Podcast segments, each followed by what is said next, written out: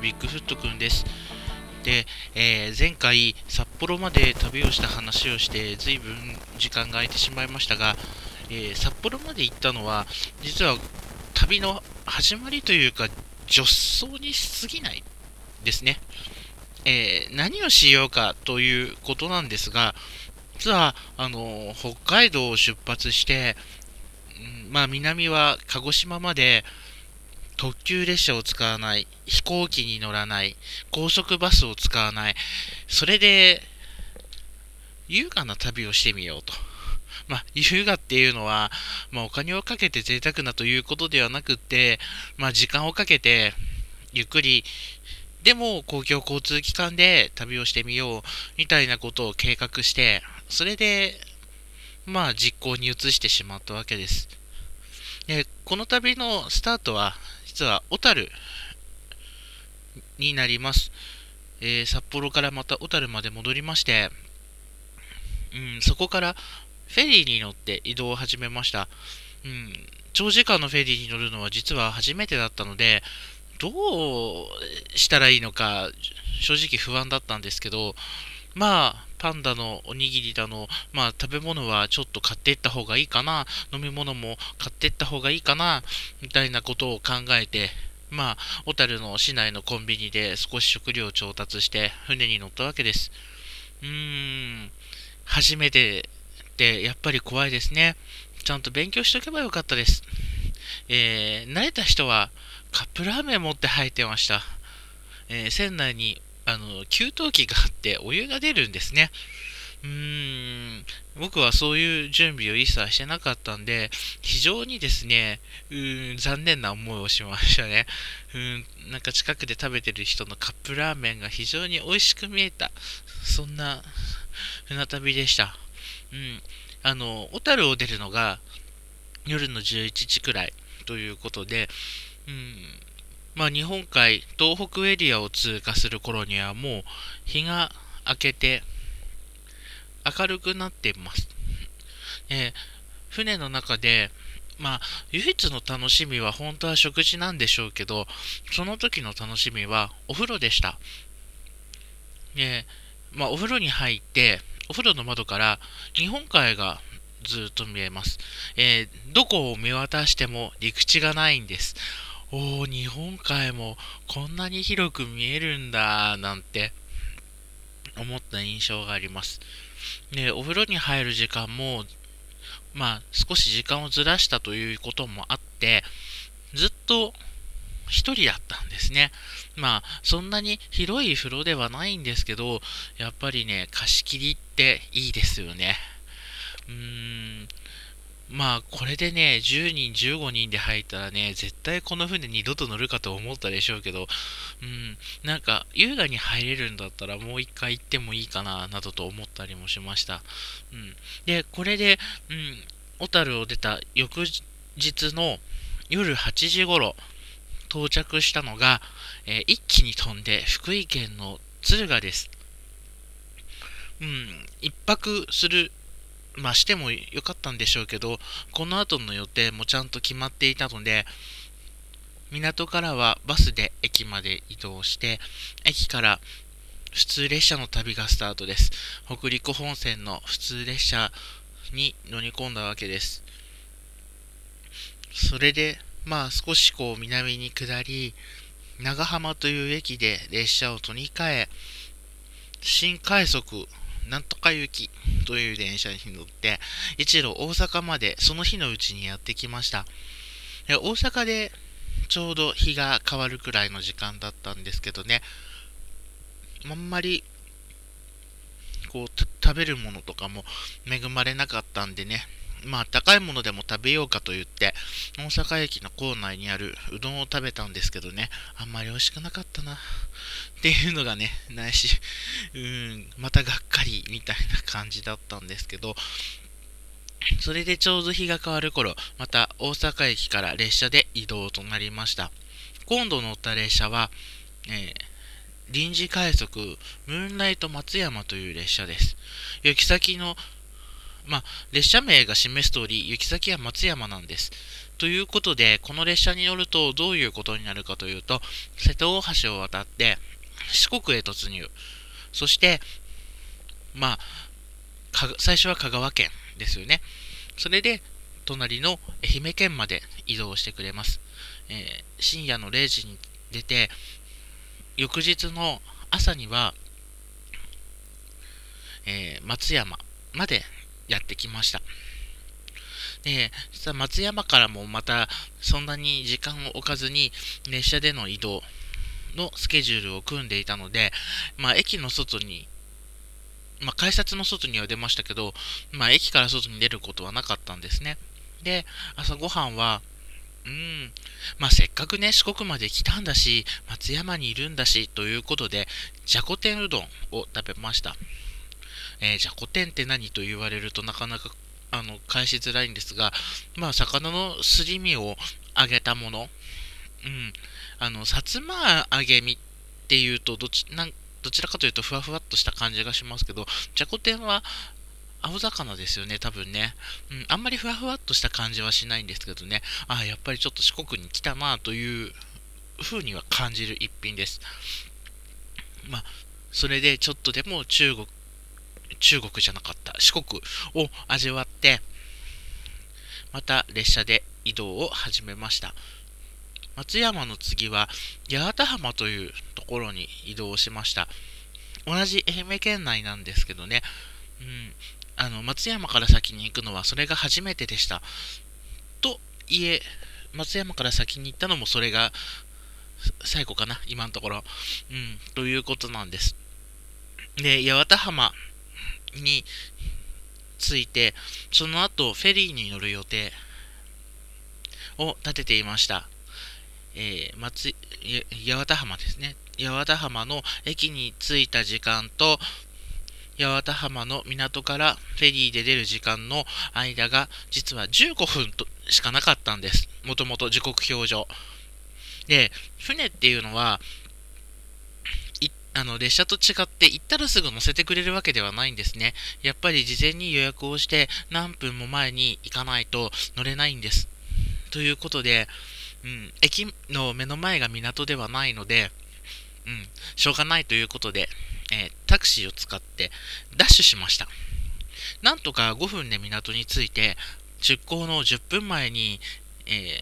ー、乗船券売り場に駆け込んだわけです。すいません、次の船に乗りたいんですけど、えー、やっぱりですね、渋い顔されました。まあ、ただ、あのー自転車なり、バイクなり、車なりという、まあ、車両がついてなかったので、人間1人だけということもあって、まあ、なんとか乗せてもらって、うん、これ乗れないとね、大変なことになるんですよ。うん。ということで、えー、フェリーに乗って行った先は、あっという間に九州突入、大分県の、えー、臼杵というところです。これでいよいよ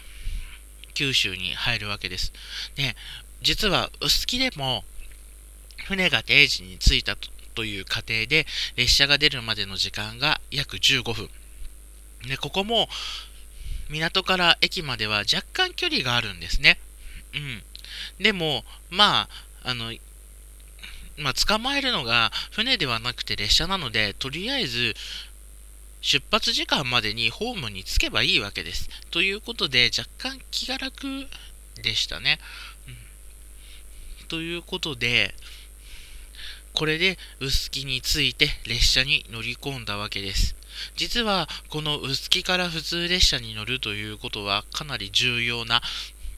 意義があったんです。というのはですね、えー、臼杵から乗った列車はじゃあそのまま宮崎県まで進む列車でした。ね、大分県のと宮崎県の県境、ま、大大分県でいうと佐伯駅、宮崎県でいうと延岡駅という間は、えー、今、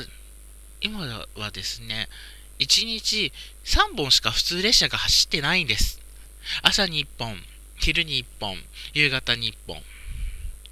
なので、1本乗り過ごすととんでもないことになるわけです。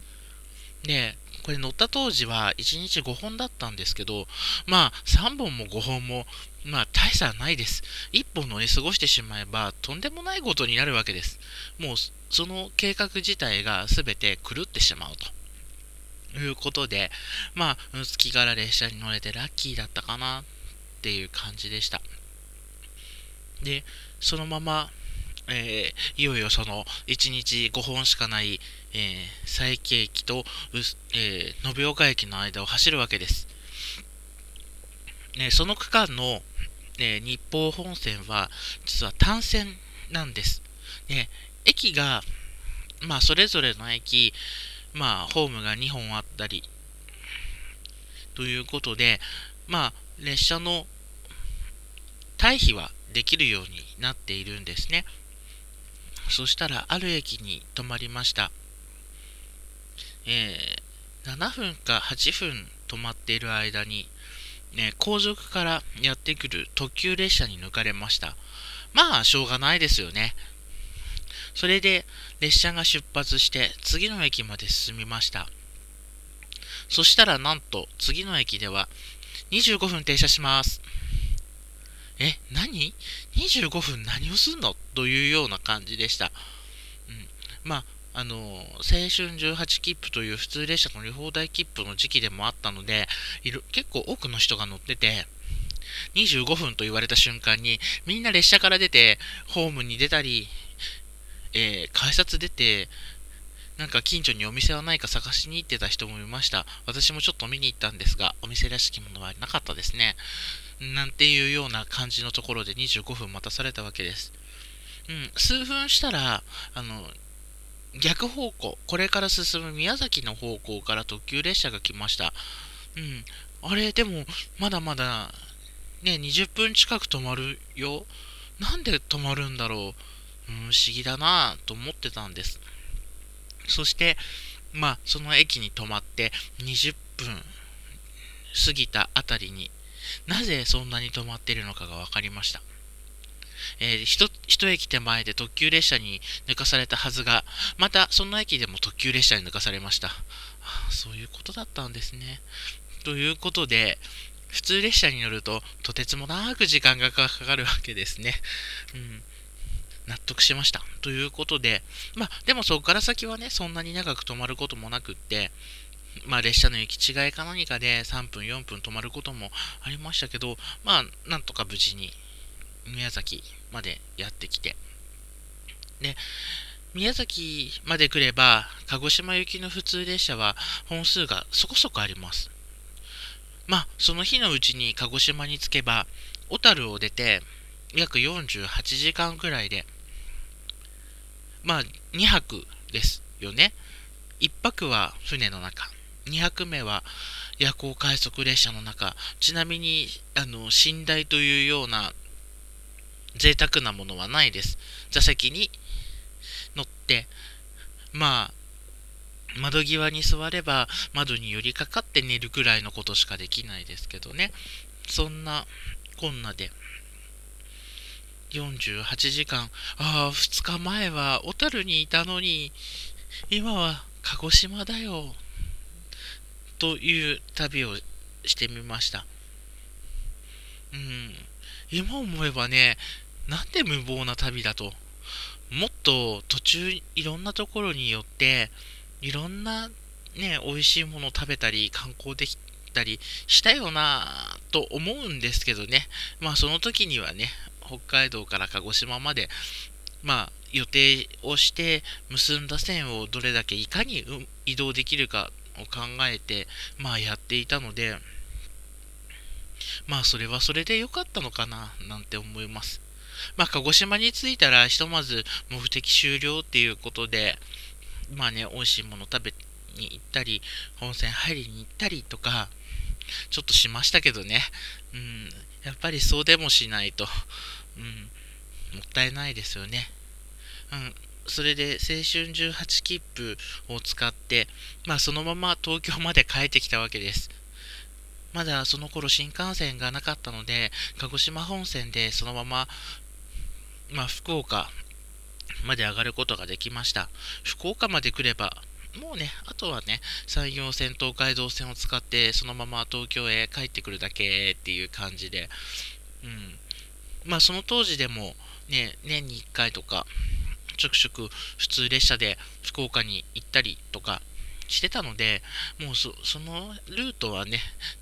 慣れてしまっているところもあって、ななかなか思い出もあったりなかったりみたいなこともあります。でも、その時、普通列車に乗ってゆったり旅をして、一番印象的だったのは、実は今、新幹線ができて、JR から久津オレンジ鉄道という、